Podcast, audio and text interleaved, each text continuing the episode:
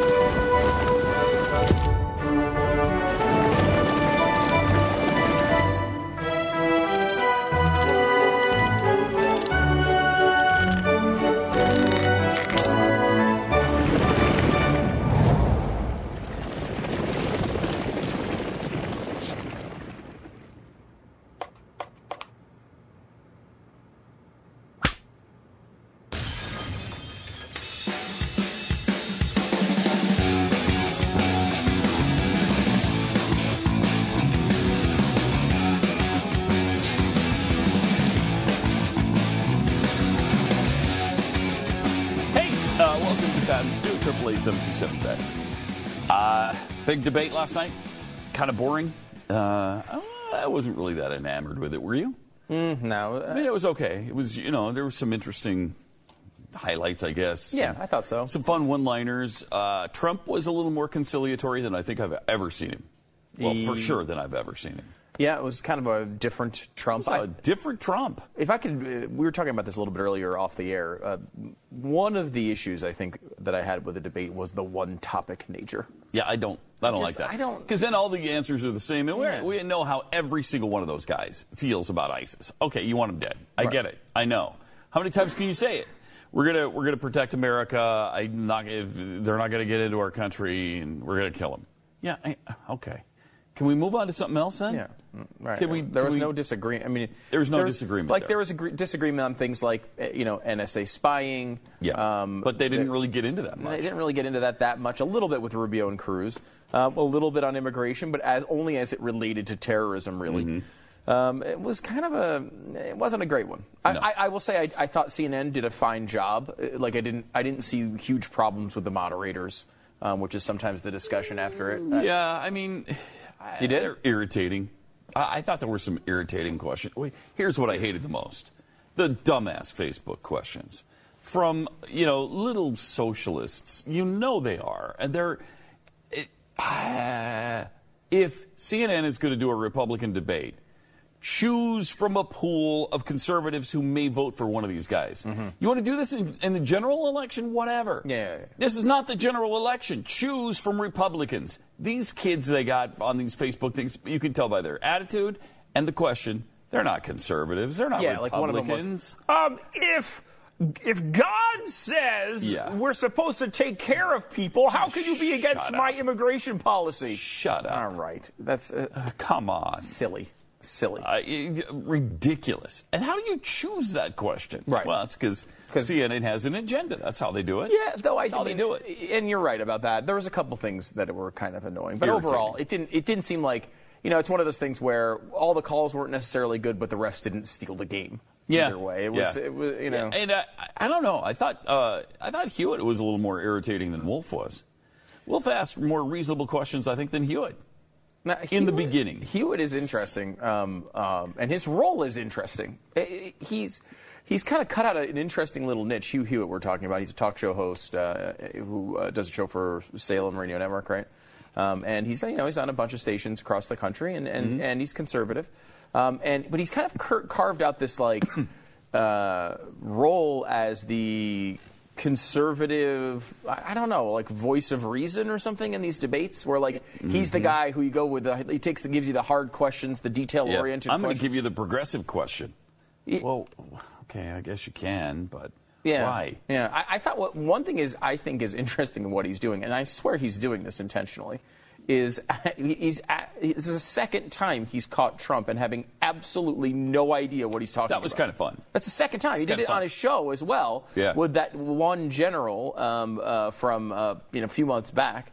Um, and, and Trump didn't know who it was. And there was that really awkward exchange where like Trump was trying to BS an answer and then was asking Hugh Hewitt who it was. And, and in this one, it, it was the same. This one, he just tried to BS the answer and never even really attempted to, to get to what the question was. And then Marco Rubio had to come in like a dad and say, um, here, let me explain what he's talking about. Without directing it at Trump. He didn't direct it at a Trump. lot of people may not know what triad is. I mean, that was. I don't know why that was too nice. I don't know why you let him off the hook like yeah, that. I think you're right. I, Wouldn't have done that for Cruz. I'll bet you that. Oh, no, no, no. Would not have done that for Cruz. I mean, is it possible he didn't know that Trump didn't know what it was? No. I don't think so. I don't think so. I think he was just trying to kind of point out, hey, this guy doesn't know what this is. And I, I think he's actually right in the idea, the way he presented it, which was, you know, a lot of people in the audience don't know what it is. Mm-hmm. Right. But, but again, Hugh Hewitt knows that too. Yeah. And he asked the question without going into lots of detail, though he did kind of outline it in the question. But he Kinda didn't go into tons of he didn't go into tons of detail. A lot of people, you know, this, this, this, uh, you know, this is a lot of times summarized as the nuclear triad. Which would you be like? He didn't do it like that. He was like, so what do you think about the nuclear triad? Which is more important? Right. Uh, How would you answer that? I mean, they're all important. But this is why I think prioritize This is why I think he's doing it intentionally. and by the way, the I appreciate it. triad. I'm not. This is not a criticism of Hugh Hewitt at all. I, th- I like what he's doing. Yeah. Um, because he's asking in a gentle way and trying to see what the level of actual knowledge is from Donald Trump. And I think he knows the le- the the level is low. So he asks it that way. Like it, you're right. Like that's not the type of question that does that necessarily makes me it's not vital like oh well it has to be only submarines. Obviously hugh.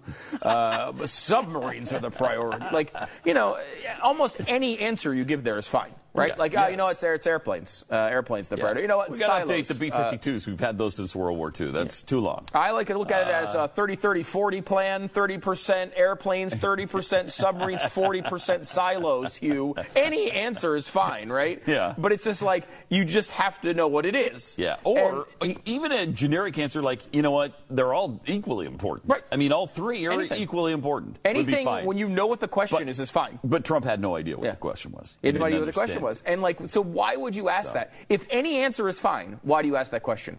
You, you, you must know somehow that he doesn't know what the nuclear triad Or you is. suspect, or you suspect. You suspect. and and you want to see him. well, You know what? Yeah. Here's a moment because that is going to happen to Donald Trump a thousand times in the general election.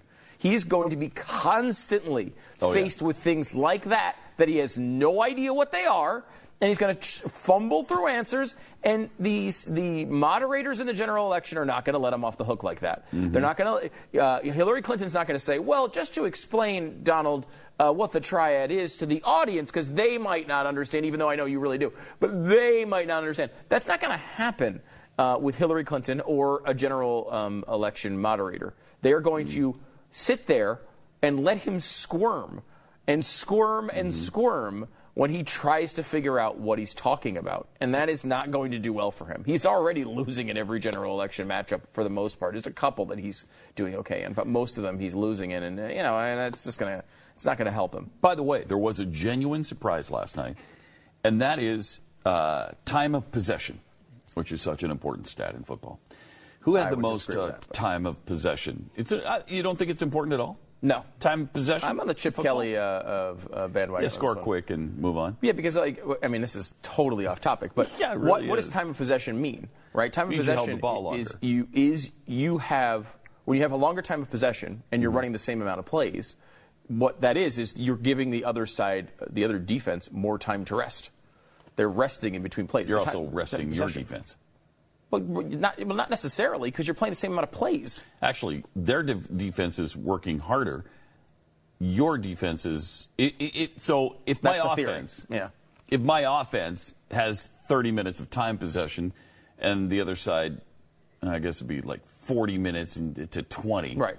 Uh, then my offense, then my defense is rested twice as long as theirs, right? Right. Because their defense is on the field twice as long. So Their defense the is- theory there that it, it's Right. an important. Their defense stat. is running play after play after play without resting, so Yes. that's why they get caught on these long plays. Again, this is the theory. It certainly works in college. It's questionable whether it's working in the pros or not. But Uh, anyway. but that's the theory. And anyway, Yeah. so but it does matter in debates. Uh, time of possession. It does. How much time do you get to speak in these debates? And for the first time, Ted Cruz spoke the most Mm. last night. 16 minutes, 27 seconds, according to Politico. Uh, Trump was second with 13 minutes and 33 seconds. So he was almost three minutes more in uh, in time than than was uh, Trump. It felt like Cruz spoke a lot in that one for some reason, and I guess he actually It did. Yeah. It, it felt like, and and he had that one bad moment, I think, where he interrupted and just kept going. And and uh, uh, Wolf tried to shut him up, tried to go to Hugh Hewitt. Uh, Ted kept going, kept going. He really wanted to make the point. I don't know, was that important to really make the point? You Yeah. should have just stopped. And because people don't, I, I think people like what they like the least is when these guys whine or interrupt and keep going Mm. Yeah, and Carson be rude. that, had one of those last. I want to start with complaining. I haven't been spoken Bad. to in a long time. Nobody likes that. Fiorina did it last night. Uh. Carson did it last night. That that just makes you look lame. And and I think uh, everybody's fed up with that. They don't want to hear it. Yeah, I don't want to hear it. That's probably the worst thing. Going over, it's it's tough because I think part of the thing that people wind up reacting to in debates is someone who just takes control of the stage, doesn't whine about not having control. Yeah, just- just does it. make Just the most of your time. But when you're gonna run over and you're going to like walk through a moderator, you better have a really good point you're going to. Yeah. And sometimes I find, and it's not just Cruz, it's everybody. They'll go, no, no, no, I got to finish this, and America's good. You're like, all right, you didn't need to interrupt that. to say America's good. We No. know it's good. right? Yeah, it's stupid. It's stupid. Uh, anyway, here was an exchange between Rubio and Cruz last night on immigration. As far as Ted's record, I'm always puzzled by his attack on this issue. Oh, you, Ted, you support legalizing people who are in this country illegally. Ted Cruz supported a 500% increase in the number of H 1B hmm. visas, the guest workers that are allowed into this country, and Ted supports doubling the Not number same of thing. green cards. So I Again, think what's important for us to understand is there is a way forward on this issue that we Tell can bring our country together on. Slap and when I'm president, I will do it. I understand that Marco wants to raise confusion. It is not accurate what he just said that I supported legalization. Indeed, I led the fight against his legalization and amnesty bill. And, and you know, mm-hmm. there, there was one commentator that put it this way that, that for Marco to suggest our record's the same, it is like suggesting the fireman and the arsonist have the same record because they're both at the scene of the fire. Does Ted Cruz rule out ever legalizing people that are in this country illegally now? Senator Cruz? I have Will never rule- supported a- legalization. rule it out? I have never supported legalization, and I do not intend to support legalization. Okay. So uh, there are a lot of people apparently this morning who are having a hard time with that. Uh, I have never supported legal, legalization, and I do not intend to support legalization. Yeah, you know, uh, are we going to nitpick that? But the guy has been so good. Yeah. He has fulfilled so many prom, all of his promises, as far as I can tell. Are, are we really going to nitpick whether he said intend because he may change his mind? I mean, I, I, I'm not going to get all carried away about that. Yeah, I mean, I, I didn't necessarily, it didn't necessarily It didn't bother, bother me. One of the reasons it doesn't bother me is because his record is so good. Yeah. I think if I, if it was a candidate like Rubio who's shown over the years to have a proclivity to lean towards amnesty, Rubio would not deny that he still does. Right, and I think yeah, that's true. Um, So- uh, so, but like it, it gives you a hint of like, wait a minute, is this guy soft on this issue? I've seen no sign of that in any other place Mm-hmm. um, uh, per se. Uh, there is some a quote from Ted Cruz that's going around after this. Um, because he's saying he's never supported it. This is a quote from Ted Cruz from, From I think it was 2013. 2013. Um, he, he said uh, he said. Uh, I would uh, urge everyone on this committee to roll up our sleeves and fix the problem in a humane way that secures the border, gets serious about fixing the problem, expands legal immigration, and that does not unfairly treat le- legal immigrants by removing a path to citizenship. Does not unfairly treat legal immigrants by removing a path to citizenship, but allowing, as this legislation does, a legal status for those who are here illegally. That would be reform uh, that a great many people across this country, both Republican and Democrat, would embrace, and I would urge the committee to consider the amendment. So, I mean, that does sound like he got. I mean, I- uh, looking at that, it does seem like at least at one point he he uh, gave a break for legal status. Now, that's different than citizenship.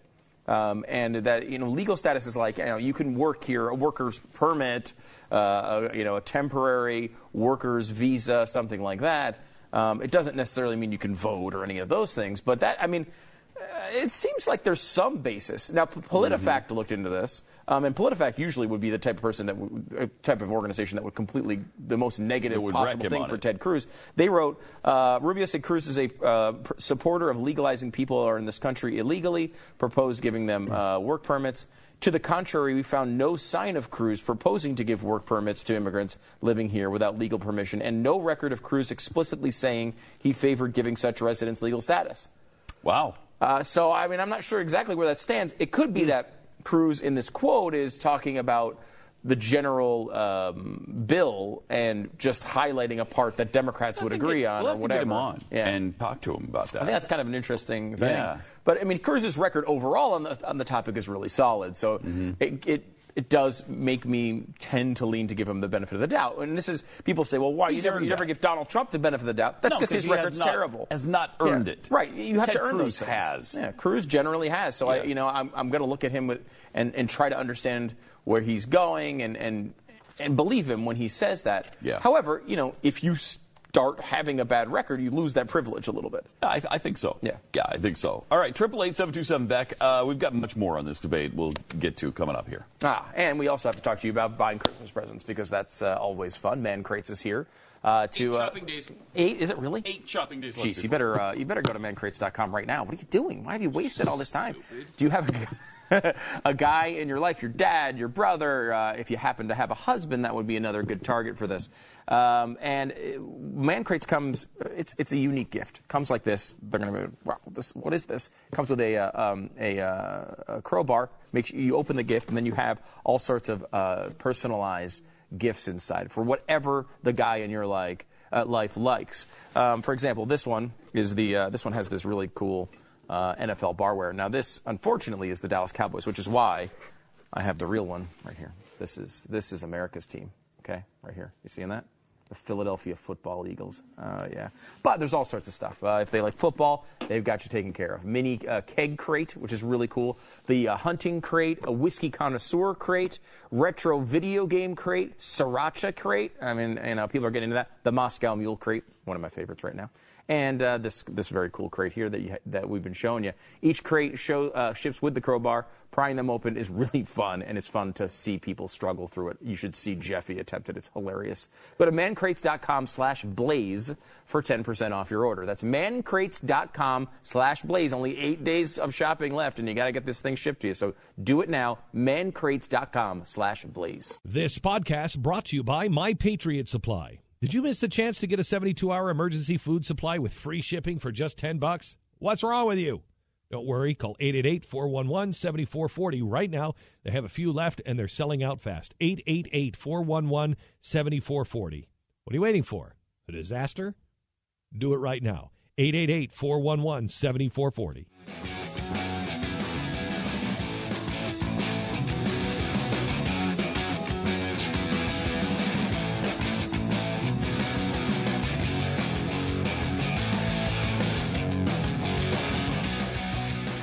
888-727-BECK, 888-727-BECK.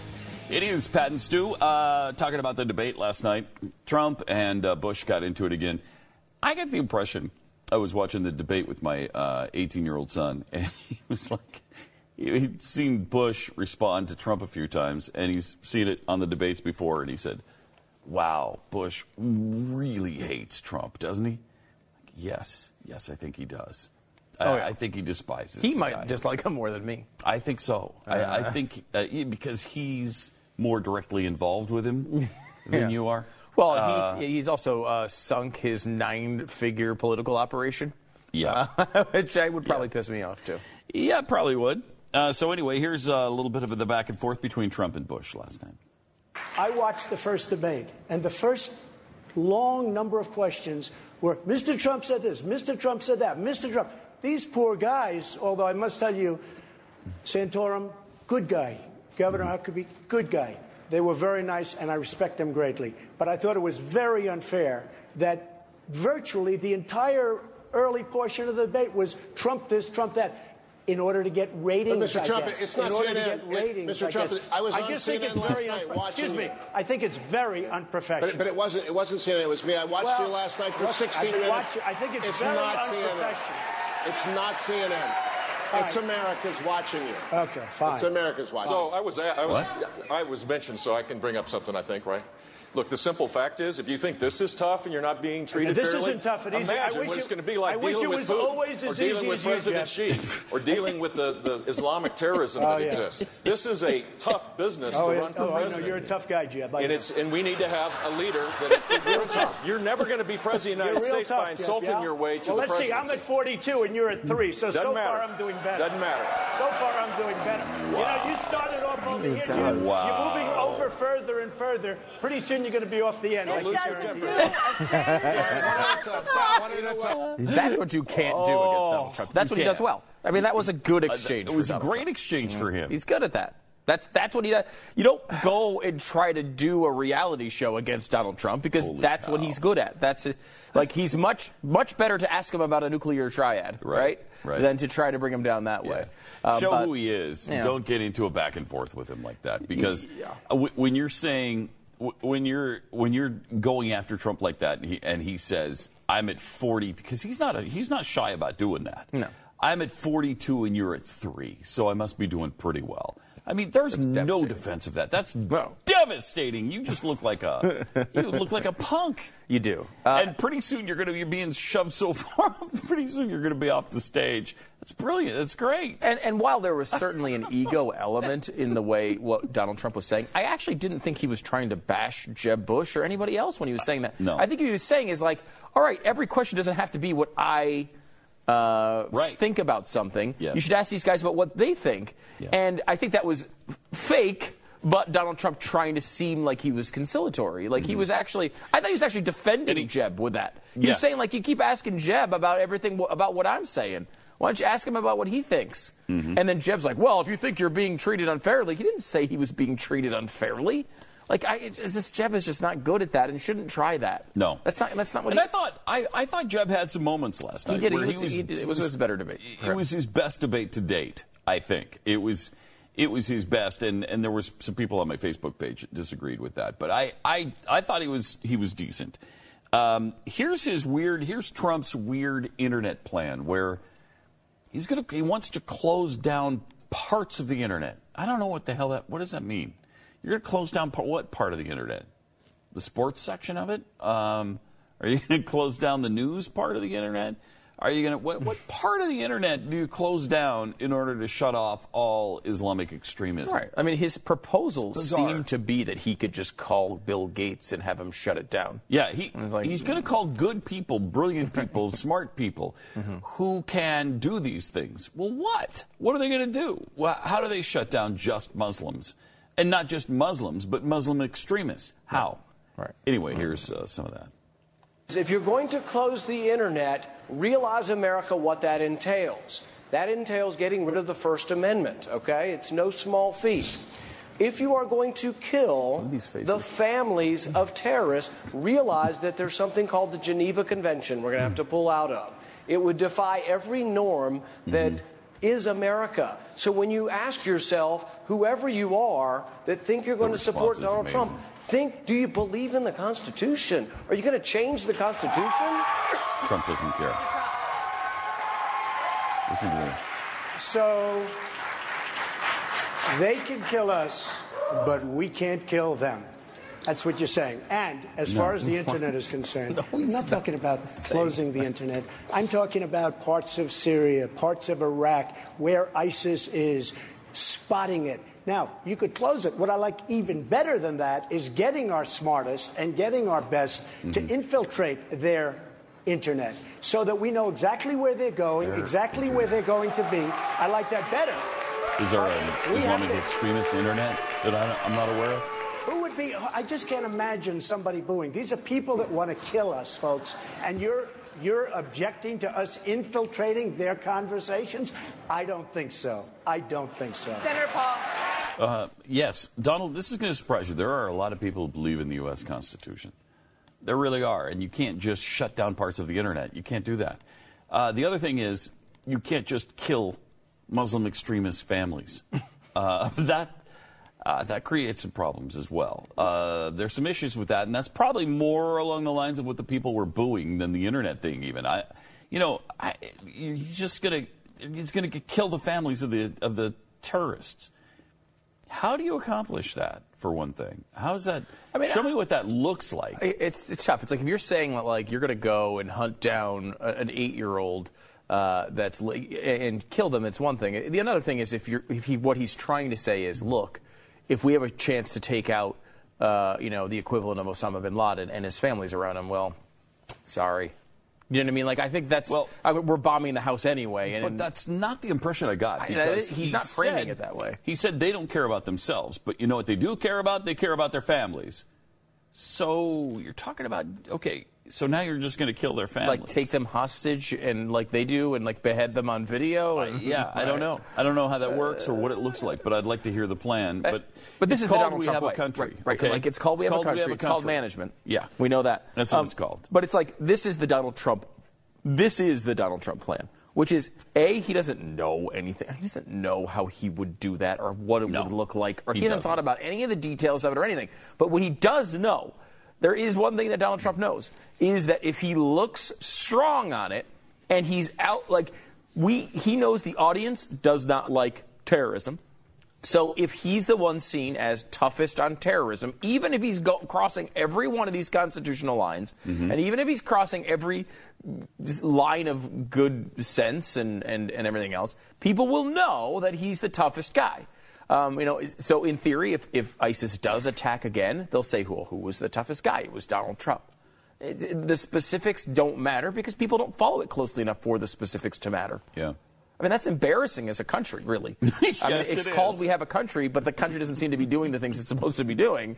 Um, that shouldn't work, I guess, is the way to look at it. Yeah. Now, there is an element of this just being press coverage. We talked about it on uh, uh, uh, the radio show today. What was it? 58% or 54% of all press coverage in this campaign has been about Donald Trump. The second highest is, is Jeb Bush at 8%. I mean, when you have that, it's the second uh, largest um, uh, um, gap between um, co- uh, media coverage and polling that's ever been recorded in a primary.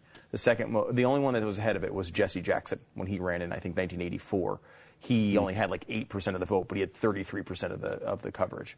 Um, you know, Trump is averaging, I think, 32% of the vote and has uh, 54% of the coverage. Um, that, and then, of course, that's you know, 30s is on the you know, it's because of a couple of really good polls lately. He's been lower than that most of the time. He's probably been the biggest gap for most of the campaign. You know, it's kind of amazing. The only other thing that you see is when there's like a clear front runner, where it's like Hillary Clinton has 72% of the coverage and Bernie Sanders has 20. Well, that's you know because she's so blatantly above everybody else in that campaign. She's already won the campaign. Mm-hmm. I mean, barring you know some massive thing. I, I mean, I can't even describe what the political thing would be for her to lose this this race. It's probably more likely that it would be like something like she finds out she's terribly ill and decides to to stop on her own. I mean, I can't think of a an actual political like if right now they came out and said like she's actually been robbing banks. Every every Friday, she takes off from the campaign and goes and actually steals money Democrats from would banks. say so. They'd be like, so what? So these that bankers doesn't are, mean are she can't be evil. president. Yeah, that's why we have the FDIC. Yeah. She should be the president. I mean, I, I don't think there's anything that would make them turn away from her at this point. I don't think so either. Uh, this was kind of this was a big surprise to me last night. Uh, Trump actually committed not to run an independent campaign. Mr. Trump, my listeners tell me again and again they're worried that Hillary Clinton will win the White House because you run as an independent. Are you ready to reassure Republicans tonight that you will run as a Republican and abide by the decision of the Republicans? I really am. I'll be honest. I really am. I mean, people have been putting me to the question. I really am. I can Dr. Carson. I, I, excuse me. Let me. Can I just? Oh, please. Uh, I've gained great respect for the Republican leadership. I've gained great respect for many, and I'm going to even say, well, I mean, in different forms, for the people on the dais. No, in different forms. In different forms. But I have great respect for the people I've met through this process. I've never done this process before. I've never been a politician. big I mean, for the last this. six months, I've been a politician. But I will tell you, Uh, I am totally committed to the Republican Party. I feel very honored to be the front runner, and I think I'll do very well if I'm chosen. If I'm so so fortunate to be chosen, I think I'll do very well. Polls have come out recently say I would beat Hillary. I will do everything in my power to beat Hillary Clinton. I can promise. You. So it's interesting because first of all, he's been he used this shtick about hundred times during the debate last night. Uh, I've never done this before. I don't even know what I'm doing up here. I mean, I, am not a politician. I'm just learning this. I don't know what I'm doing, which is a weird thing. Like that's new. I, I, I have not heard that from Trump uh, often before. I think it's a way to say, look, I've, I've never even done this, and yet I'm winning at this too. Yeah, maybe. I, I win at everything I Yeah. do, and I don't even have to practice at this. I just win. Yep. I, that's what I do. That's probably what it was. Yeah. Um, and I thought that was. Uh, I, I find it interesting that people are looking at this like, wow, so he is not going to run as an independent. That's that's great. It's like. He ha- signed a pledge Mm-hmm. already saying that he would not sign, run as an independent, and then he would backed off of it a week later. Now he's back on the bandwagon saying he's not going to run as an independent. And then, from what I hear, I didn't actually see it, but I'd see, uh, had heard that he, in the post interview, kind of backed off of it again. I mean, the, you can't trust the guy. Blatantly, he will do whatever he wants. Wait, he didn't back off this pledge. Yeah, in the post uh, He's interview, already he's backed off already of it? hedging it. Oh my! Oh my! God. You can't trust a word the guy says. Obviously, anybody That who thinks you can is insane. Yeah. So I mean, Okay. and and within if he again, if someone gives him a reason, which a Donald Trump reason is defined as someone says something mildly not positive about him, I think, Mm-hmm. as long as there's anything he can do to justify, well, I mean, I I was going to run, but then Jeb Bush said he didn't like me very much, so well, that was unfair, and now I'm going to run as an independent. It's all about whether he wants to do it or not. Mm-hmm. You know, if he thinks he can win or he actually does want to push it to Hillary, he'll do it. Yeah. Triple eight seven two seven Beck more Pat and Stu coming up. Wow! Can't believe he backed off of that pledge. Oh man, that is staggering.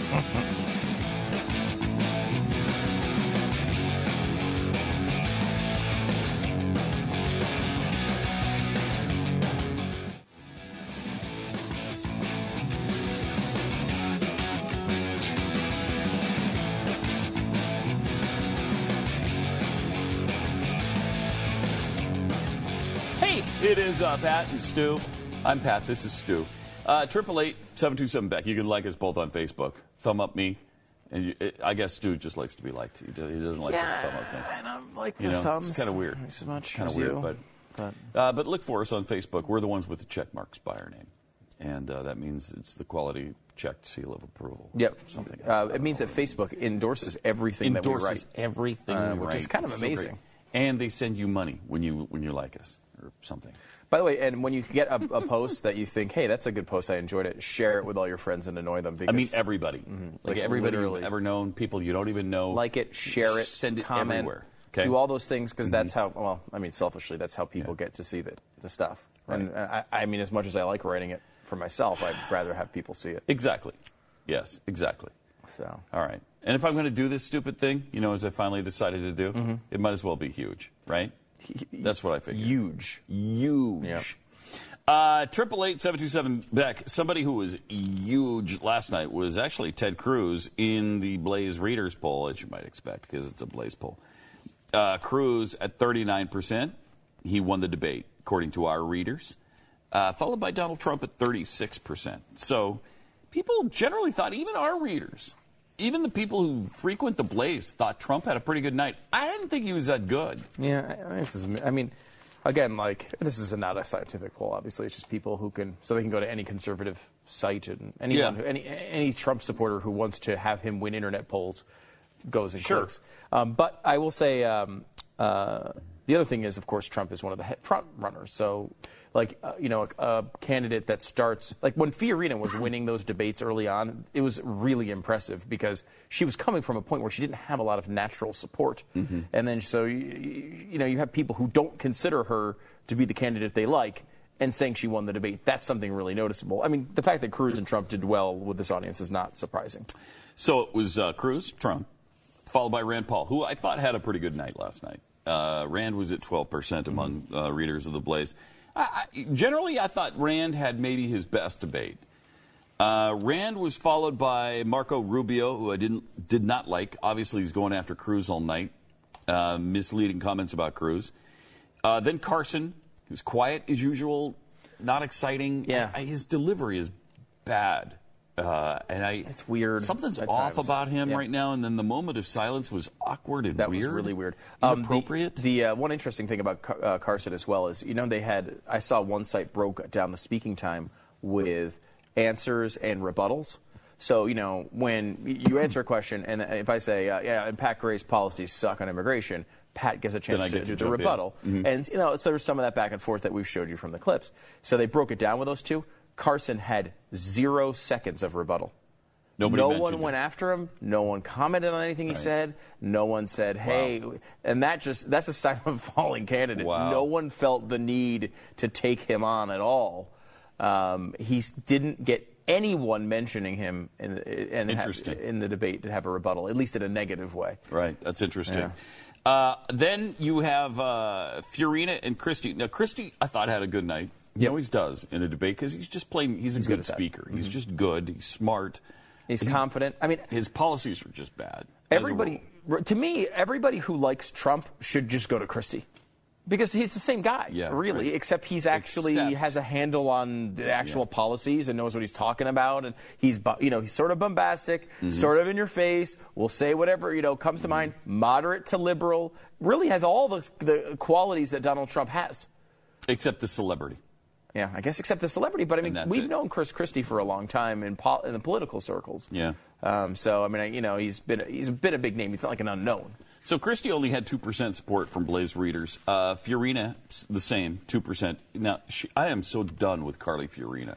Uh, last night was the stake through the heart of any last vestige of interest I have in her. She was whiny. She was rude. She was uh, it just She played the women card, which she played the uh, sexist card. yeah, I, I like hated it. Uh, just a, a terrible performance by her. And then Kasich, who just needs to go away. I mean, you know, I mean, he I kept really- talking about how Assad needs to go. No, not nearly so much as John Kasich needs to go. John Kasich needs to go. I kind of blame Ohio at this point. I do too. Uh, they're starting to be dead to me. I don't understand how you could elect someone with, with hand gestures like that guy. And the what is the deal with the lower lip? Is it going to slide directly off his face? I don't know. Now, somebody told me there was something wrong with him. Oh, Uh, maybe I don't know, but uh, you know, and it's, it's not nice to get into. Nor is it smart to get into you know uh, appearance characteristics. Especially when you look like us. Yes. You really shouldn't get into but the lip thing is uh, driving me out of my mind. You, you notice things. yeah. Uh, you do, and and the hand gestures. You're Very right. herky jerky and really over exaggerated. It's such a Mm-hmm. it's such a strange thing. It's so so unnatural. He is a weird cat. He's a weird dude, and he's Yeah. he, like he he kind of like looks in weird directions as he speaks. Again, this is I mean if he if the if he was a great president with great policies, I would be more than happy to overlook all of these things. Sure. However, he's not. Uh, that's uh, that's a problematic. Really, the problematic part is that more than anything, the hand gestures. Yes, but I would be, just the hand gestures would be probably enough for me. Right. Yeah, me too. Me too. I mean, someone should advise him. Stop the hand it. gestures. There's no, there's no Stop it. medical condition that causes you to make really exaggerated hand gestures that I know of. I mean, I'm, I'm no doctor. We can ask Ben Carson next time he's on. All right, we'll do Do you know what John Kasich has with the hand gestures? uh, that's my first question. Is it a you, brain disorder Dr. that you can operate on, or Because I'm surprised there's not a, uh, a advisor that says, John, like you're just a little little too animated there. Mm-hmm. You know, they're, they your hands are all over the place. Like, can you cut it down by 20 percent? Is that possible? eighty percent, maybe? 100 percent. Hundred percent would be good. How about how can you cut down your appearances at the debates by 100 percent? Is that possible, John? Yes. You know, just- please just- make it happen. just don't- Somebody. don't come anymore. Triple eight seven two seven Beck. More Pat and Stu coming up. Do do do.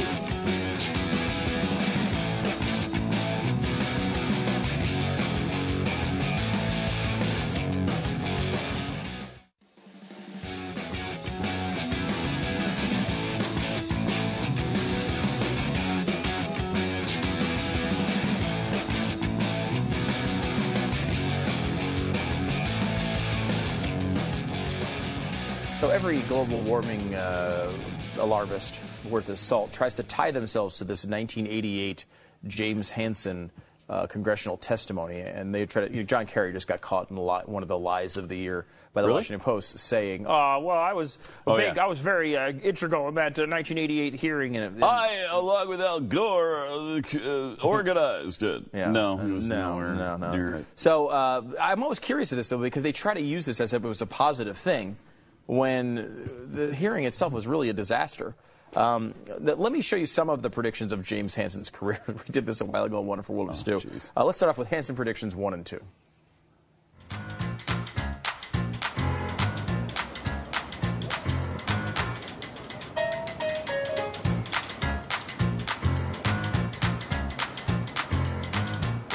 James Hansen, prediction number one. Uh, he was up in that building. If you can look up there, you can see uh, his office. He looked across the street at this building, and he said the following Across the street, there's going to be tape on all the windows because of high winds. Any evidence of tape? You see tape. Are we tapeless? We're tapeless. I'm going to go with prediction number one fail.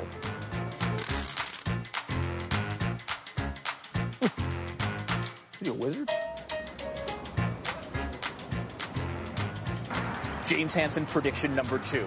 Okay, we know about the tape in the windows, but he also said that the trees in the median strip will change. Let's look.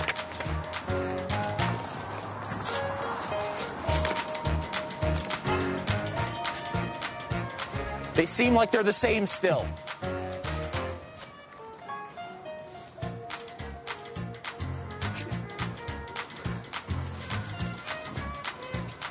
Prediction number two also fail.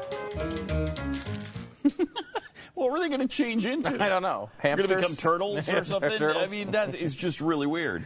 Yeah, it's a strange prediction. In. New York City, the trees will become turtles. no, No, no. Hasn't I mean, I guess maybe they. I mean, they change. They have leaves at some parts of the year, and not, I, I don't That's know. That's probably it, which it didn't happen. It didn't happen Didn't anyway. happen. Uh, okay, next up uh, is Hansen prediction number three.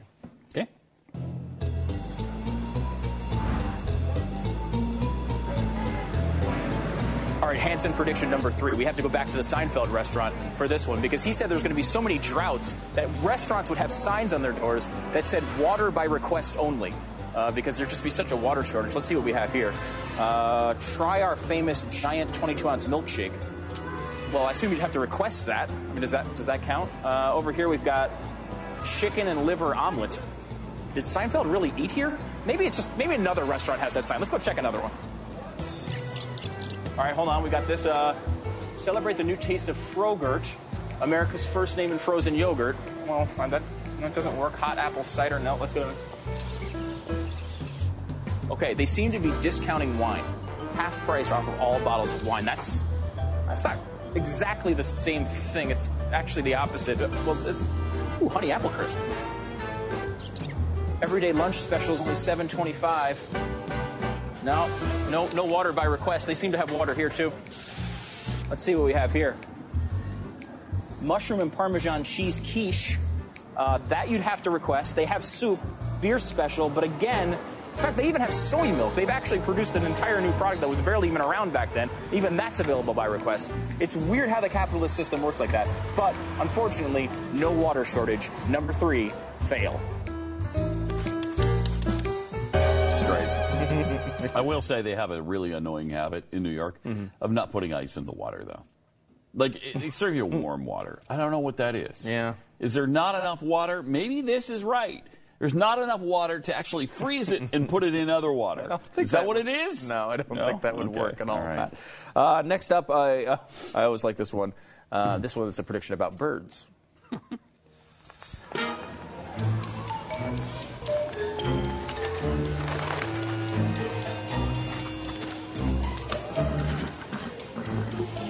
Excuse me? Do you know how long birds live? Like a bird, how long would that live? You get you get 20 years out of a bird? Five years? Four? Do you know how long birds live? 20 years? 22? Larry Bird's like 50 something. All right, that is a bird, but technically, Hansen prediction number four said the following uh, the same birds won't be there. So on this one, I mean, I gotta assume that the birds that were alive in 1988 probably did die. by now, so I got to give him a pass on this one. See, we're fair when it when it comes Pretty down fair. to it. We're pretty, fair. what a weird prediction. The same birds won't be here. What? Now, of course, what he meant by he that. He means like penguins will be because they'll be that far south or something. Right. Well, he was yeah. The the birds that were uh, Or that far north, I guess, typically lived in that region would have gone somewhere else because of the changing temperatures, which is of course not true at all. He could actually completely missed that one. But technically, like Bill the bird who was flying by his window as he said that probably is dead. But you can't really give No, him a you pass. cannot. All four are wrong, and there's more to come. Yeah. Uh, Check do out we have this- time? Yeah. for? Last last uh, Okay. prediction from James Hansen.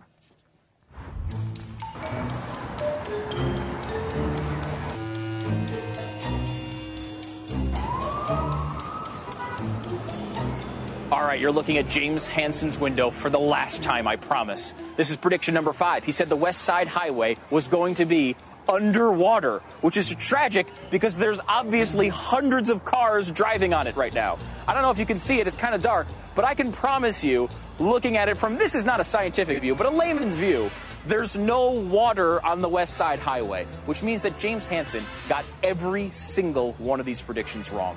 Was his case grossly understated? No, quite the opposite. In fact, you pick any kid in this park and they would just randomly guess at these questions and they definitely get more right than the world's greatest scientist, James Hansen. So I ask you one more time is the case for global warming grossly understated? You tell me.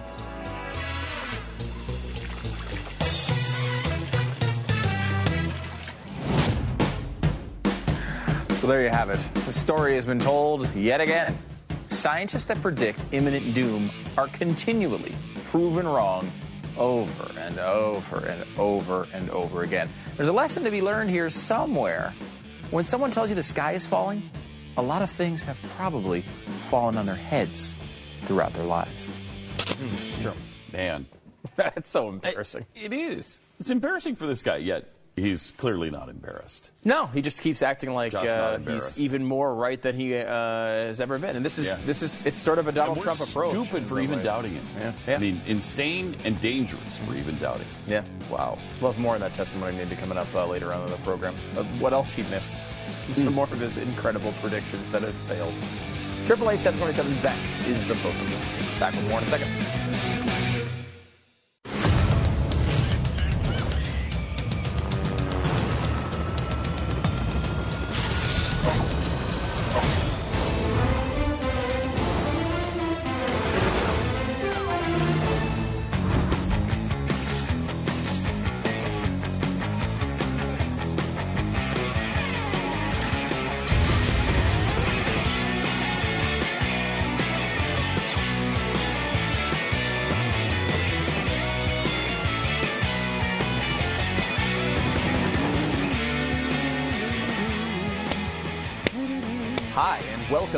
Pat and Stu program. That's us. Uh, on the uh, on the Blaze TV network. Also, uh, by the way, now on Verizon FiOS. Welcome to I- the team, Verizon. Uh, watched it on my Verizon Fios system Nice. for the first time last night. How was it cool? Spectacular. Looks great. Yeah. on my big big screen there. Yeah, nice. it's That's awesome. It's Um, awesome. Yeah, we really. It's been a long time coming, and we're really excited to Yeah, have Verizon uh, it was, board. It's really great to just be able to, you know, turn on the TV, go to the channel. There it is. Yeah, very It's just cool. nice. No hassles. Yeah, yeah. You don't have to have Roku or you know, whatever. You just, I mean, Roku's fine. Yeah, it's and I- great. I, like it, but it's convenient this way. Um, yeah, it's uh, channel 112, which is interesting to you if you're on Verizon because you're already on channel 112, and if you don't have Verizon, it's not necessarily important to you to be, for us to be talking about it. Right, but there are what a hundred cable systems or more. Um, Yeah, that something we are like on. that. Yeah, something like that. So really exciting, and I, you Cable know, and satellite. yeah. So Thank you. Welcome to the team. put that in your pipe and smoke it. Um, uh, I don't, I don't, I'm not sure what that means. Um, so, uh, the people, this is a segment entitled Government Waste, which I am strongly opposed to that title. Uh, because uh, apparently, uh, our uh, people who put the uh, producers and put the show together uh, want you to believe that putting $10,000 to support the world premiere of an anti uh, a play about anti gun lesbians is somehow wasteful. What? Oh my gosh. Now, what microaggression is that? Oh, thank you. Wow, what hatred. Hatred and microaggression all rolled Mm-hmm. into one. That's wasteful. Is it wasteful to hear about the story um, of a Caucasian woman from rural Iowa and her African American girlfriend who are staunchly opposed to gun ownership? You're telling me that's a waste? A mere ten thousand dollars going to the world premiere of Cocked. that's the name of it, by the way.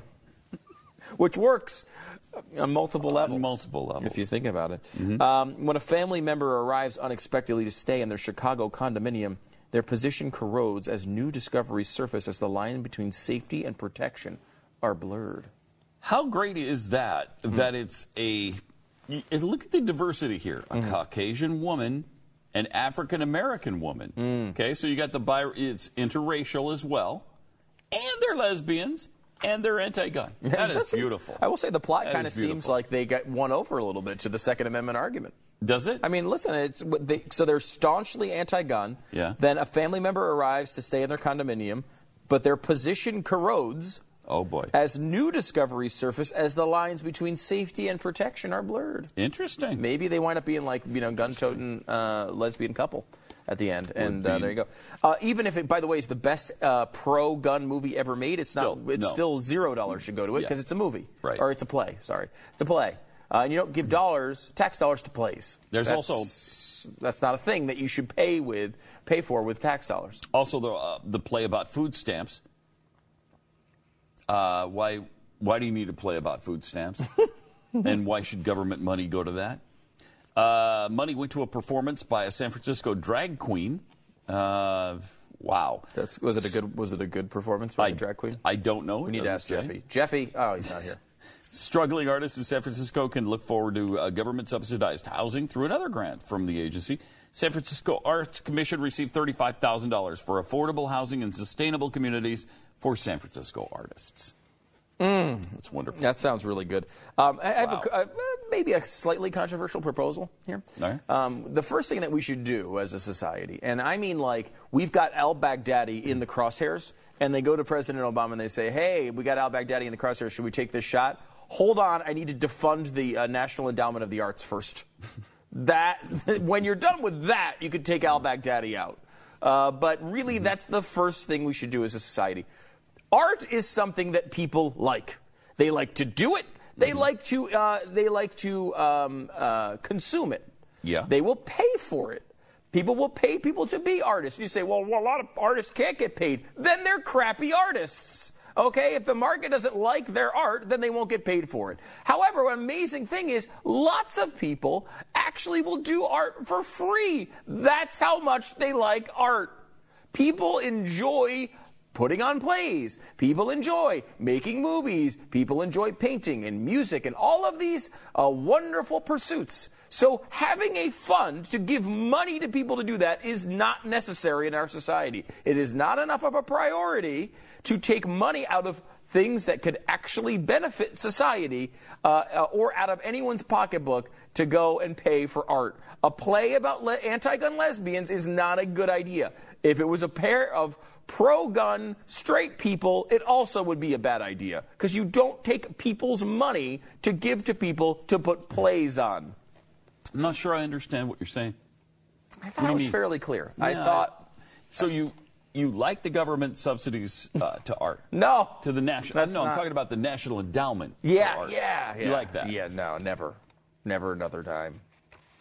Never, not one. But it's art. Never. No, it's it's important to the culture. But the, this is what, and, and that is the argument that we might. It is. Well, it's a part of the culture. The culture likes art already. Uh-huh. There's already a lot of art Uh-huh. that gets funded by people who willingly want to go. Every rich person that dies gives their fortune to giant buildings where art can happen. Art is not something you need to subsidize. There's plenty of it. In fact, if you think about it rationally, there's way too much of it. There's already a gigantic oversupply of art in our culture. People, I I went to uh, a, uh, a a building recently with my daughter, who then painted a mug for my wife in a place where you can go, and I had to pay them to allow me to have my daughter paint on a mug. That's how popular art is in this world. It's not something you need to subsidize. Sub, when you need to subsidize something, it's because the market won't support it. It won't go. There's plenty of art. There's hundreds of millions of. Look at the, Star Wars is going to make two billion dollars. It's one movie. One movie is going to make two billion dollars.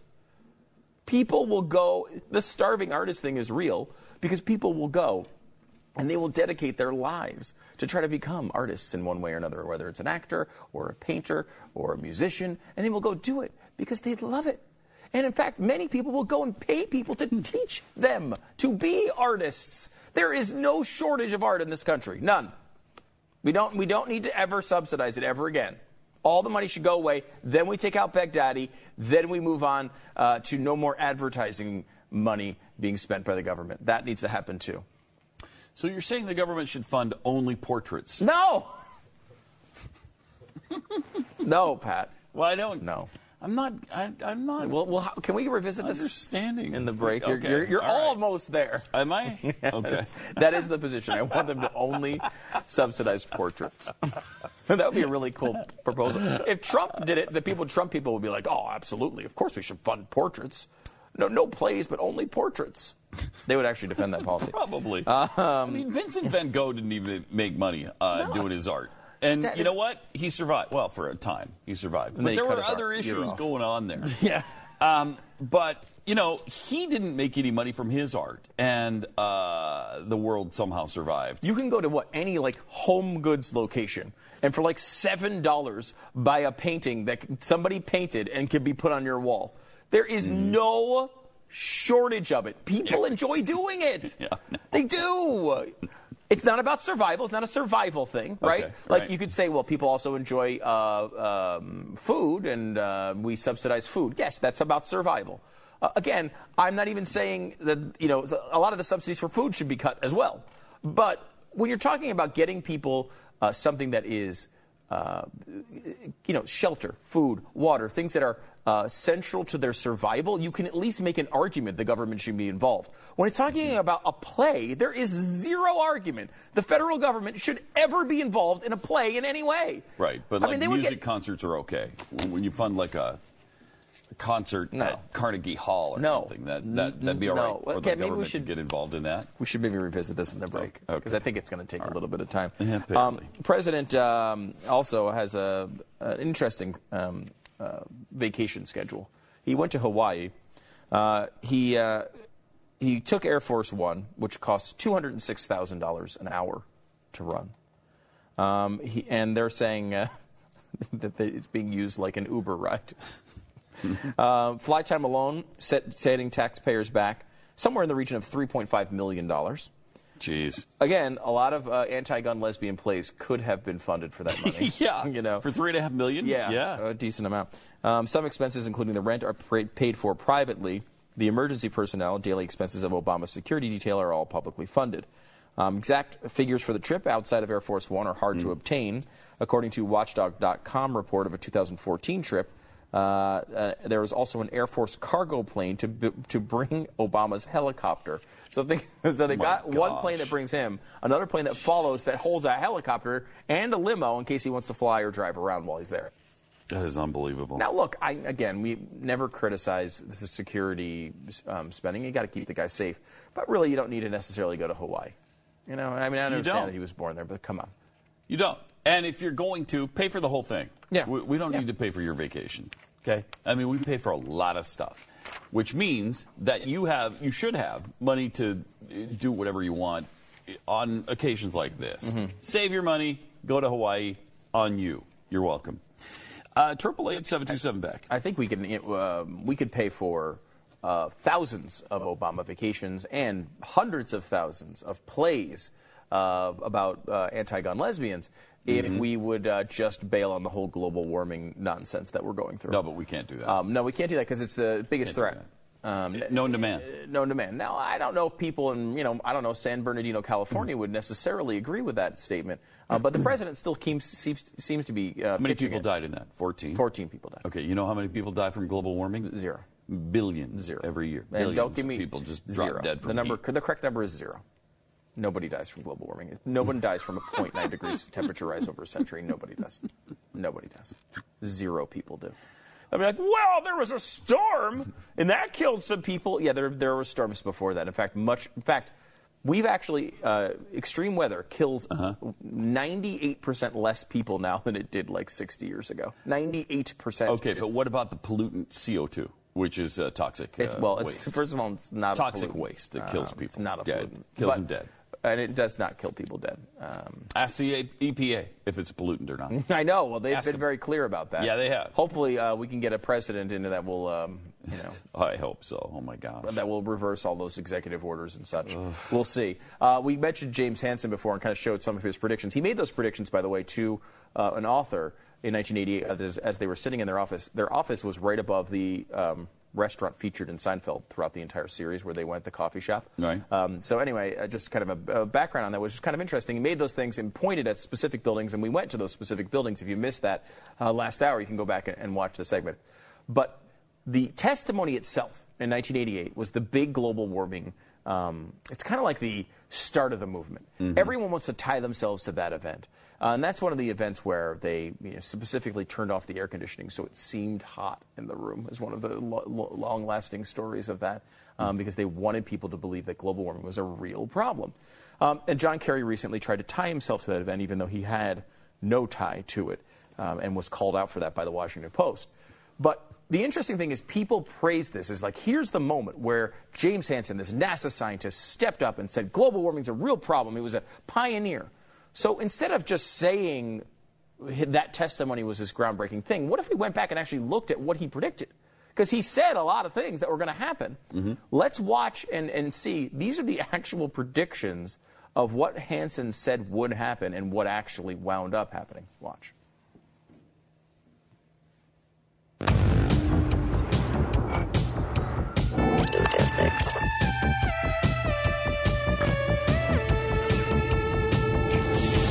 In 1988, both Rihanna and global warming panic were in their infancy.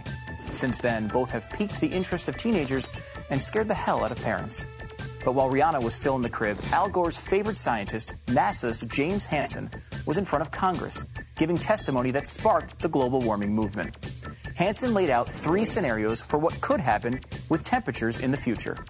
Scenario A, a worst case scenario, where the world completely ignores his fantastic advice and keeps burning fossil fuels. Scenario B, a slightly less apocalyptic version of doom. And Scenario C, his best case scenario with the least amount of warming. So, how accurate was he? Let's add the actual temperatures and see. As you can tell, there was less warming than even his best case scenario. Hansen was wrong, spectacularly wrong, and he was wrong in the exact way that skeptical scientists said he would be wrong. But there's more to the story. Hansen's best case, scenario C, was only supposed to happen if the entire world listened to him. People had to stop driving their SUVs, buy solar panels, and implement some sort of global version of cap and trade that achieved a drastic reduction in carbon dioxide emissions. Instead, the opposite happened. Emissions drastically increase even faster than Hansen predicted in any of his scenarios. I know all this is sort of mind numbing, but think about it. If Hansen was right, the temperature should have been higher than his highest prediction. Instead, it was lower than his lowest. He literally could not have been more wrong than he was, yet here we are listening to the exact same person who got it so wrong so long ago. In the future, maybe we'll stop hearing so much of Gore and Hansen and their blabbing, and instead, hopefully see a lot more of Rihanna. Yep, you know this.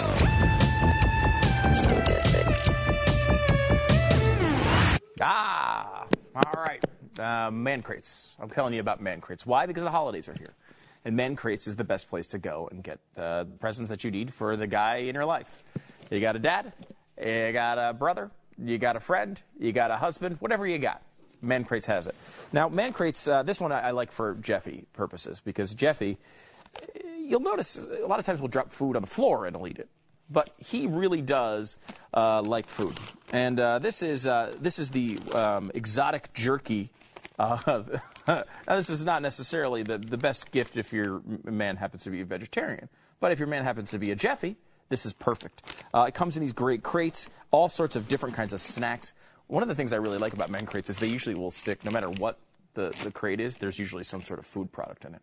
And it's like a cool food product that you might not have ever seen in a store before, but they find the really cool products and, and you get tons of them to try out. Uh, all sorts of great gifts, no matter what your uh, guy likes. Uh, you know, whether it's uh, beer or whiskey or video games or uh, Sriracha is another one they have. Uh, I know they have the zombie survival kit, all sorts of sports stuff in there golf, baseball, basketball, football, everything. Uh, each crate ships with the crowbar, and prying them open is really fun, and it's fun to watch somebody try to pry them open because it's entertaining. Go to mancrates.com slash blaze right now for 10% off your order. We're really close to Christmas. You better go do this. mancrates.com slash blaze. Go there now.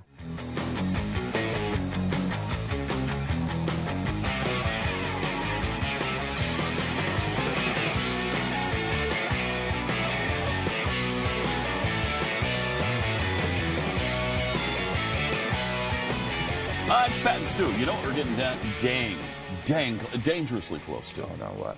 The Holy War. Coming up on Saturday that I know you've been excited about. Well, ISIS Holy has War. been- they've No. been going into- BYU, Utah, Saturday.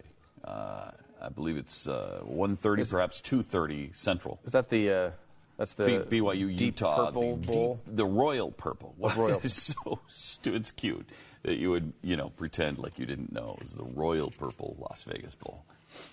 That was cute, Stu, because everybody knows. You know, the biggest bowl game of the year. Everybody knows the name of it. Mm-hmm. It's uh, the Holy War. The Holy uh, War. happening in Sin City. Yes, indeed. Which is kind an of interesting, right? Interesting location. can, can any of the BYU players do anything after? Like they just have to stay inside their hotel rooms after the game. exactly. Can't even play cards in the hotel room. No. That's kind of verboten, too. Yeah. Uh, Triple eight seven. No wonder they have a tough time recruiting You know, sometimes. I know. You- it's shocking. I know. It's, it's stunning. Uh, but they can. Here's what they can do, and I think they recruit this way. When you're in your hotel room waiting for the bowl game to start, you may listen to the Mormon Tabernacle Choir. Ooh. Yeah. Wow. Yeah. Wow. And Wow. uh, sometimes the team itself will actually provide the CD that you can listen to. No, if y'all gather in one place, they're not going to hand out each to, to each. No, of course not. You know, 80 different guys. So what's your Come on. prediction for the game? Uh, BYU 97, Utah nothing. You've done nothing. Nothing. Nothing. Nothing. Ninety-seven to nothing. Did exactly If you're right, deserve. we could make a lot of money off of that. yes, uh, yes, you prediction. could. Yeah. I, I would say, uh, I'm going to say uh, BYU 31, Utah 17. So you think they're going to handle them easily? Yeah, I do. I do think they're going to. Even with their third string quarterback, are they still in their third or second string guy? BYU? Yeah. Yeah, second, second string guy. Freshman. And You're uh, very excited about this. very excited. This is all Pat cares wait. about. Well, that and Star Wars, because I'm, I'm in the Star Wars thing. I'm actually, uh, I'm pretty excited pumped. about, but I don't get to see Star Wars till next Tuesday. You're seeing it like This soon, weekend, yeah, this right? weekend. This weekend. Mhm. So that'll be great. yeah, I'm kind of pumped up about it. I, I, I also feel like in in this era, Are you of- taking Zach? Is No, he no. old enough? He's not. no, Okay. he's four. All right. He's I, I- he's only been to one movie, which was the Charlie Brown movie. Oh, really? Yeah, and which I Did he pay attention, or or was he running around my- the theater I was not there. Um, uh, my wife took him, but uh, I, I heard he was with her boyfriend? Uh, yeah. Okay. Um, I heard that he was uh, the boyfriend, not the boyfriend, my son. Oh, okay. um, was was into it, but not like is kind of as thrilled to be into it as she expected. Like it wasn't like like this amazing gigantic screen. You know, you'd never seen anything like it. So you'd think like he would be, com- and it was, was just more like he didn't like laugh hysterically at the little dumb jokes where Yeah. Snoopy got hit in the face with something. Um, so, uh, but you know, I- that's kind of a big moment. Your first movie. Yeah. You know, um, but yeah, he's nowhere near Star. Like, I, I, I, I don't go too crazy. Like, you know, Jeffy shows his kids at like five years old like hardcore pornography, and, I, and that's not really the way I've The gone. Exorcist. Yeah, The Exorcist was. I mean- the first movie um, hi- one of his kids ever saw was The Exorcist, uh, which is a little strange. Um, now he, I mean, he is very much like you know. You know, look, Yeah, they're going to see it anyway. You know, I mean, he doesn't actually show them hardcore pornography, but he he's he'll he'll go he'll let them watch what they want to watch. Essentially, um, you know, I don't know. I kind of feel Within like reason, I, you know, PG Within thirteen. reason. Within right? reason. I mean, Um, I don't know that he lets them watch R-rated movies, does he? I have Or no idea. Who Jeffy. knows with him? It's Jeffy. Yeah. I mean, I would I, it, uh, triple X. He only goes to double X if that's a thing. it's not. Um, but uh, I, I like him the opposite. Like I, I feel like again, it's the same thing with, with the art with the National Endowment of the Arts. There's plenty of of desire in a kid's life to watch TV. Yeah. Like you don't need to teach them that. You Yeah. don't need to get them excited about going to the movies. They're going to like the movies because movies are awesome. Yeah. So like I kind of feel like oh like ease him into that. You know like you know what he really think wants. that's to, really smart. I don't know. I It think kind of feels like a because there's so many. that's really great. Those other things. He, there's a shorter window on him. He's Yeah. always going to want to watch TV. I know. I'm his dad, and I want to watch TV all the time. Yeah. Um, but you know, the, the things like he wants to, uh, you know, sit there and color and play, uh, you know, which number is bigger uh, for 45 consecutive minutes. That goes away pretty quick. Yeah, my son is is kind of doing that with his kids, and they're you know my oldest. Uh, I think I don't think they're allowing them to watch too many things because we had them over for like a you know a little Christmas adventure last Mhm. week. Yeah. Our, our grandkids, and they're six and three, and we showed him. Uh, that night, I was really excited. My wife and I were really excited to show him. We're just gonna lay in our bedroom, all snuggle up on the bed, and watch uh, Scrooge, A Christmas Carol with the, the Jim Carrey one. Scared the hell out of him. Oh, we had really? to turn it off. Really? That's That's a pretty dark version not- of that. It is a little dark, and Yeah. maybe we should have gone with the Muppet version, uh, which we considered. Yes. which we considered. How Now old? that- No, I like the I like the Jim Carrey. He's six, and he didn't. He like, Yeah. Can we turn this off? to You ruined like the five times. On the fifth time, I'm like, yeah, okay, let's just turn it off. I was like, nah, you'll be okay. Well, there was a uh, uh, Mickey Mouse Christmas Carol. You know, there's like a thousand versions of a Christmas Carol, and there was one. I think it was Mickey Mouse related. thousand. Um, maybe it was Donald Duck related. Um, and Donald Duck went through when there was like different ghosts or something. And, and one of the ghosts, the, the last ghost is pretty freaking scary. I mean, it's like, Yeah. you know, it's like in the cloak and it's like Right. dark and there's I think lightning that is and thunder. Um, Yeah. And uh, I could tell he was like And I will say, I was like, uh, hey, look at over there. And then fast forward, fast forward, fast forward, play. Oh, wow, you didn't understand the story at all. Didn't make any sense, did it? Oh, well, at least it's happy. that's, that's my trick. It's like, hey, look at your plate for a minute. Bloop, bloop, bloop, bloop, bloop. Uh, yeah, and in the Jim Carrey version of A Christmas Carol, the ghost of I, I don't think we got there because he was too scared before this. But the ghost of Christmas Present. Have you ever seen the movie? Mm-hmm. It, he, it's pretty like scary because he collapses and turns into a skeleton and sort of blows away, and he's laughing the whole time. And it's that's a pretty intense scene. I remember kids. thinking when I went to watch because I went to watch it when it came out. Was it 2009 or something? Yeah, it's been a while. It's been a while. Um, but I do I, when I, I saw it in theaters, thinking, oh, here's a nice little Christmas thing, whatever. And I remember walking out of it going like, that was dark. Like I would I, Mm-hmm. Yeah, that it would was- I don't remember it is. thinking It- that. Would, I forgot how Yeah. intense it is. Oops. It's intense. uh, all right. Uh, black students of Emory are demanding protection from microaggressions, good. uh, bias, and oppression, and uh, it's about time. A group that calls itself Black Students of Emory is demanding reform at Emory University through a published list of grievances. Uh, the social app, app uh, Yik Yak is mentioned specifically in that grievance as one of the means by which most of the hate speech is transmitted. What the hell is Yik Yak? I've never heard of it. Uh, it allows users to anonymously post and view discussions, uh, say whatever you want, apparently, within a five mile radius. But instead of just ignoring the often stupid and completely anonymous post, or better, deleting totally voluntary app from their smartphones, the uh, black students of Emory want the app maker to apply a geofence around the school zip code. Are you freaking kidding me?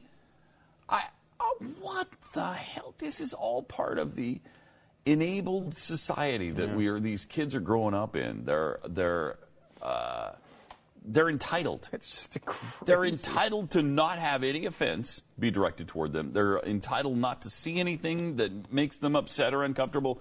They're entitled to all of these things, and uh, somebody's got to tell them, "No, you're not. Sit down and shut up, uh, or don't go to school. If you can't handle this, then you can't handle the real world. So you might as well get the hell out right now and just go, uh, you know, crawl into a corner in your bedroom and stay there." Don't tempt them. Uh, wow. They will do it. If the demands on the 13 item list weren't addressed in a timely manner, the black student group threatened nonviolent actions and a promise to escalate actions until their demands are met. No, they, they want an app. It has nothing to do with the school. they want an app to put a geofence around their school. Who's got. You're, you're going to find, I think, that you're going to be gravely disappointed on this. This one. this I is hope. the question I always have because I think the way I've always looked at this, and global warming is one of the things actually changing my mind on this particular thing, but it's the way I've always looked at this is a per- person does this in college, uh, and oh my gosh, they better understand what they're doing because when they get out in the real world, this isn't going to happen. No one's making geofences for them. Yeah. And their lives are going to suffer because everything is going to be shocking and horrible to them because they've been so babied their entire lives. Yeah. Um, however, I'm starting to, It's to starting to change, evolve on that position. Yeah, me too. In the idea that, like, global warming is a great example of it. My old position Mm-hmm. on global warming was, uh, well, look, you know, they can say whatever they want and feel as environmental as they want. The bottom line is, oil is uh, is going to cost less, and it's going to make people uh, be able to feed themselves across the world. So people are going to use it. Oil and coal are going to wind up working for a really long time. Uh, and you know, uh, the idea that eventually um, when all of the models are wrong on the predicting the temperatures, people will come around to the position of, okay, that was obviously BS. I'm, I've, I've evolved that position to kind of understand that it's sort of a, that like perception equals reality thing. The people who have come up in this culture now only know that culture, and eventually they grow into the people who run the culture. So, like, they don't get the reality check of, of the real world because the people in the real world are them. Yeah. And they're designing the society, and they start to. So there's a period of time where the old ancient people have their rules about actually, you know, having a responsibility in your life. But as that goes, that stuff just starts to fade away, and the people who've been babied their whole lives have all the, the jobs in management because everyone else is retired. And then those people are saying, you know what? We should take 60% of our profits and give it to James Hansen so he can yell at people who make coal. You know what I mean? Like it winds up becoming sensible because their entire uh, upbringing has been surrounded by nonsense like this. No one should be able to say anything that offends you. You should have a geofence. You need a safe position. Yeah. Well, then you go into the companies, they're running the company, and then they've got safe spots throughout their freaking buildings so that people can hide from negative comments. Yeah, it's crazy. It is absolutely crazy. So, what do they want? Oh, they want Emory probably- University to recognize traumatic events that black students experience. They want the bias incident reporting that Emory University has not been efficient at because uh, they've not thoroughly tended to the concerns. Wait, so they have it, but it's they- not- it's, it's not not efficient not enough. efficient Okay. enough. Mhm. Okay, due to the sys- systematic oppression faced by black students throughout the world, uh, they need psychological services that cater to I'll their unique I psychological will give 'em that needs. one. Yeah, I will give 'em that one. Yes. They demand that uh, faculty evaluations that each student is required to complete for each of their professors include at least two open ended questions like Has this professor made any microaggressions toward you? And the other one is Do you think that this professor fits into the vision Emory University being a community of care for all individuals of racial, gender, ability, and class identities? And that one is the type of thing that like just creates an incentive for professors to not challenge their students. Because Exactly. if they do challenge their students, then they're going to get fired. they're going to get fired. They're going to get fired. Uh, number five, due to the historic and current sys- systematic socioeconomic oppression of black persons in America, they demand Emory institutionalize an academic support system.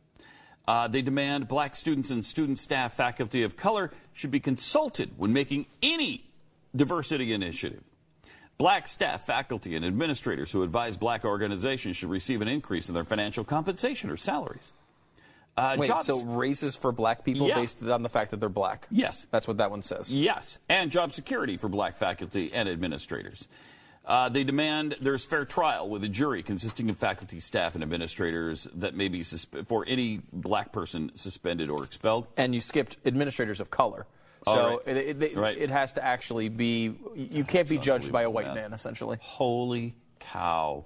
An increase, they demand an increase in the amount of black and Latino full time tenure track professors to 10% by the uh, year 2017. Uh, they demand Emory Information Technology Services formally request that Yik Yak install the geofence, of course, covering the zip code 30322 in order to protect the students. What, wait, wait, what would be the point of, of having a geo fence? Yeah, why don't you just delete Yeah, the just freaking delete- app? Delete the app. What? I'm totally getting on Yik Yak today, though. By the way, I want, I want to see what this is all about. It's unbelievable. they also demand that there's two more. There's 13 demands. We're only at 12. We demand that there be a student led GED program or opening Emory classes to black workers at Emory, and they demand that Emory create a general education requirement for courses that explore issues significantly affecting people of color. This course should be implemented in the fall of 2016. Don't they already? Ha- I mean, they already have those. The, the black studies, the African studies, all of that kind of crap. They want more. Embar- it's just embarrassing. Oh my It's gosh. embarrassing. Heaven help us all. Triple eight seven twenty seven back is the phone number. We're back in just a moment here on the Pat and Stu program. Show. What is it? It's a show, right? Yeah, it's show or program. What- Are we a show or a program or a showgram? Uh, who's, who's the showroom guy? Was there a radio, radio guy with showroom? Yeah, there was. Don't know who.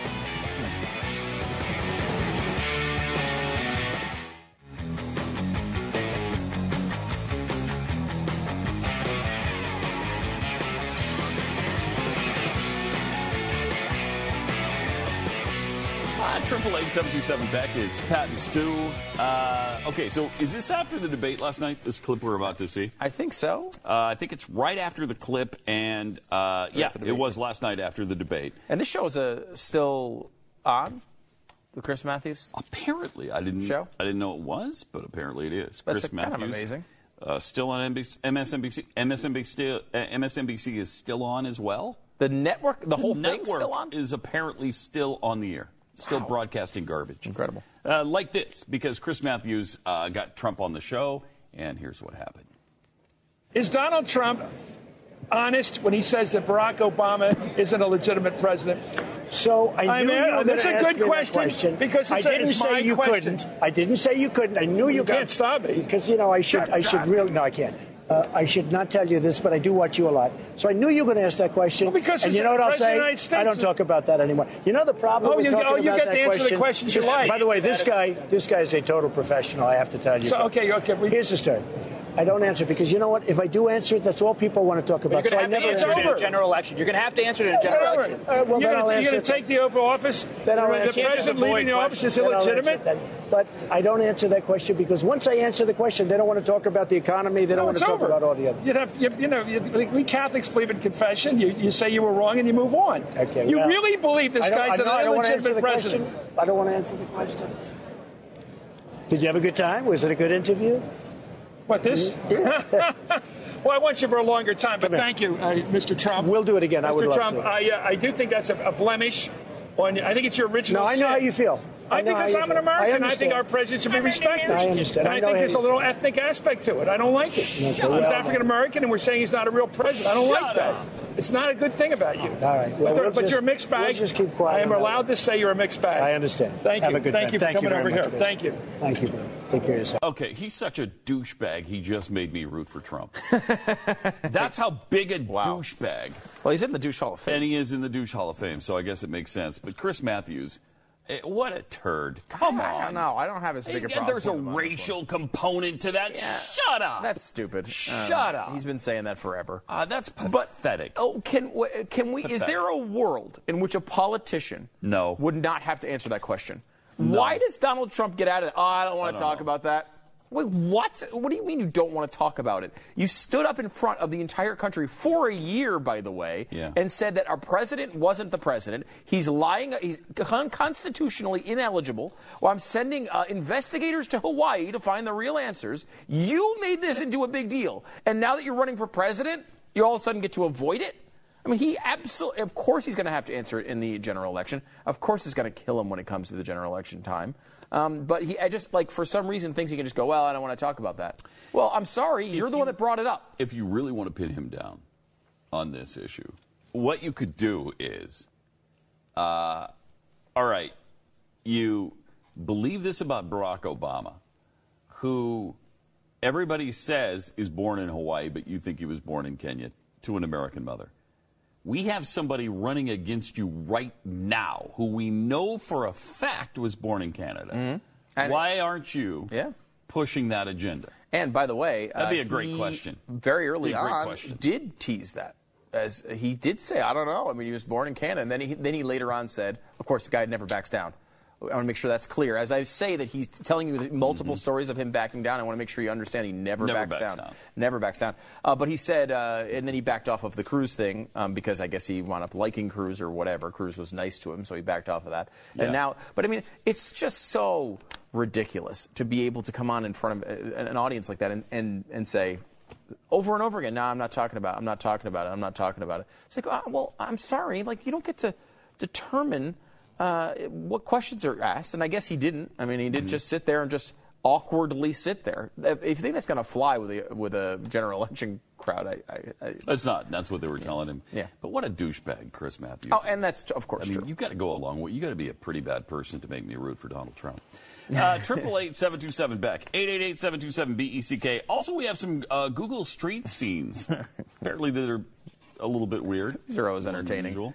Uh, yeah, so uh, you know the Google car drives around and its cameras are on so, to get the Google Street uh, images, and sometimes weird things get caught in them, such as Oh, like such as this one. Uh, the unicycle being followed by a, a monkey, monkey a, little some other kind of weird cycle.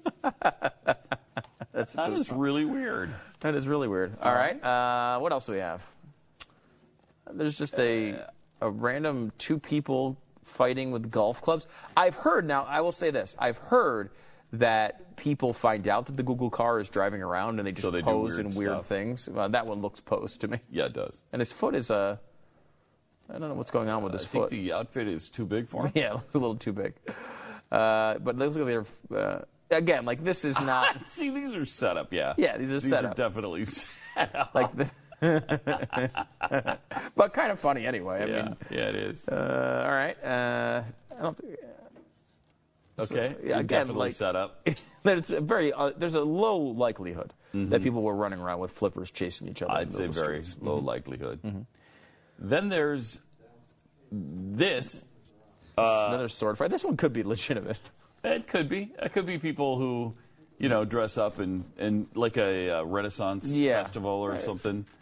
Uh, that wouldn't be Renaissance, perhaps, but you know, guy with a horse head sitting there eating a At a ta- banana. at a table that's inexplicably set up at the side of the table, by the side of the road. okay, weird. And then, yeah, there you go. Uh, Uh, guy with a llama. guy with a llama, that could be totally legitimate. That could be. Mm-hmm. Yeah. I mean, I believe that one's real. Uh, next up is well, you got a little hot tub by the side of the road. Nice. Uh, are those Okay. are those inflatable people? I don't know. I With an they are. inflatable hot tub, perhaps? Yeah, because it doesn't look like. Look at the Uh, person on the- laying down, sunning themselves. It does Yeah. not look like a real body. That none of those are real. Yeah. Interesting. Very weird. Okay. Uh, well, I mean, look, you're Somebody gonna, riding a little Shetland pony. sometimes you're going to have to ride a little Shetland pony. I mean, you need to get around somehow. That happened to me three times last week alone. Yeah, your, your Shetland pony is Yeah. it's adorable. He's ti- uh, but he's tired now. yeah, really tired because you ride it a lot. Right. Uh, and then we have uh, this. Is that an ostrich looking into somebody's car? That does look be- like an ostrich. That could be just a, uh, you know, that's one of those drive-through zoos. Yeah, that's what it looks like. I went to one of these fairly recently, uh, like a drive-through They safari. supposedly have a nice one here, right? Yeah, it's is a- that the one you went to? yeah, I think so. Is it Uh, good? Yeah, like the giraffe. You could feed the giraffe from your car and Yeah, stuff. that's kinda pretty fun. cool. Yeah, uh, kids liked it a lot. Um, you got the guy with the horse head now in another location, which is kind of weird. Uh, all right, and uh, these two doing who knows just what? hanging out on a kayak. But Mm-hmm. that's probably they just got out of the water and brought their kayak over there, and then they're just chilling. Mm-hmm. Um, like that guy saw the Google car and then decided to flash the Google car. and he seems really excited about it. Yeah, he is. As he's mowing into his it. lawn. into it. Uh, then you have uh, this scene from uh, Shrek. Shrek. Yeah. Okay. Mhm. I mean, that's just somebody taking a picture, obviously. Um, is that Wayne and Oh, Garth? Wayne's okay. Yep, it does look like Wayne and Garth. it does. And uh, skeleton. All right. Guy dressed as a around. skeleton Nice. riding around his little mobile wheelchair type of thing. Um, this is an issue when you have a bunch of sheep in the road. Now, see, that's not set up. That's That that's actually what I was- happens. that that does happen. Sheep do This happened to me. sometimes get in the road. But a guy standing in a motorcycle helmet on the side of the road for no reason with his arms folded, not typical. No, kind of weird. Uh, then you got somebody's house TP'd. That also can happen. Oh yeah, I'm sure that one's and uh, probably does. Yeah. All right, cool. Triple eight seven two seven Beck eight eight eight seven two seven B E C K. There is more Pat and Stu. That is uh, inevitable. Sadly. Nothing we can do. about it. We just keep coming back after commercials every time. Oh,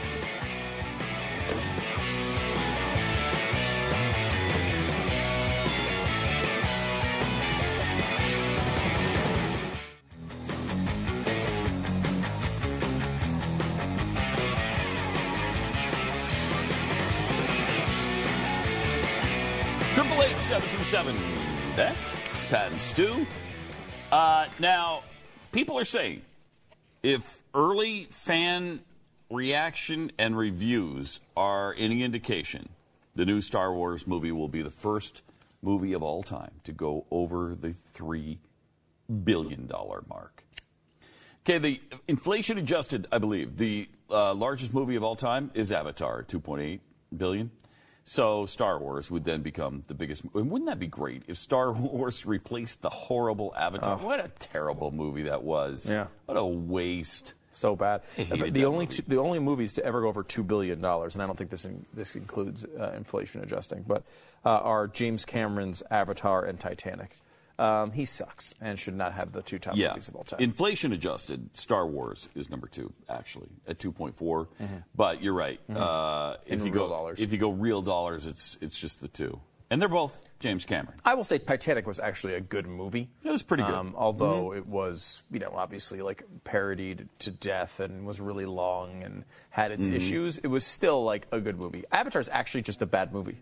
It's just not good. Yes, it is. It's just actually a terrible movie. It How is. that movie is the biggest movie of all time, I, I have no I idea. don't get it. I've never understood that. I think because the technology was so amazing. There's so many stories about how amazing the technology was and stuff at the time. It got such an unbelievable press. Do you remember- But still, it has no legs. Like, does anyone Mm-hmm. like people watch Star Wars over and over and over and over? Even Titanic, people were going 20 and 30 and 40 times in the theater. Yeah, I don't remember that at all with Avatar. No way. Uh, You know, like no one talks about it as a great movie. No one uh, like. I don't know. I don't understand it. Uh, Avatar's a really either. weird one. And it's not just because it's James Cameron, because Titanic was, Yeah. You know, legitimate. like you said, I, That was a world real I- phenomenon. I remember Titanic opening at about 20 million, and then it stayed there every week. Yeah. Week after week after week after week, that thing was making 20, 25 million. And it lasted, it seemed like forever at the box. And it kind of did, because it initially made, what, 600 and some million just in the U.S., Yeah, yeah. 650 or something. And then, obviously, uh, it surpassed 2 billion worldwide. Uh, here's one simple trick, apparently, that makes the Star Wars pre- prequels way more watchable. When you're re- rewatching episodes one, two, and three, where the uh, tedious parts are only made better by two things being snarky or a shocking reveal that the subtext, subtext could be that, like, you just make up things about the movie. yeah. Like Padme and Anakin uh, you were married, right? If you just decide in your mind that Padme and Obi Wan Kenobi had an affair, it makes the whole thing more believable. really? yeah, because then the transition that, hmm. that that Anakin makes, where he hates so much that he can kill the younglings, in like seconds. He's like sense. goes from a nice guy to I'm going to kill a bunch of four year olds in ten seconds. He goes from like 10 minutes earlier saying that Obi Wan's like a father to me to I hate Obi Wan Kenobi. He's always held me back. What? What? And then you're ready to kill him when he arrives on the planet and you think that they were cheating? So if you just decide that yes, they were cheating, the whole thing makes more sense. Like that's he found thing you out, can but they didn't show it on the screen. Is that yes, I guess you have to. I guess you have to kind of go there. wow? It's, Yeah. a, it's an interesting stretch there. Yeah, a little bit. A little bit, but, there you go. That's what Hitflix says you should do. Do it. Do I it. If do says it, do. do it. Do it. Everything they say, just do it.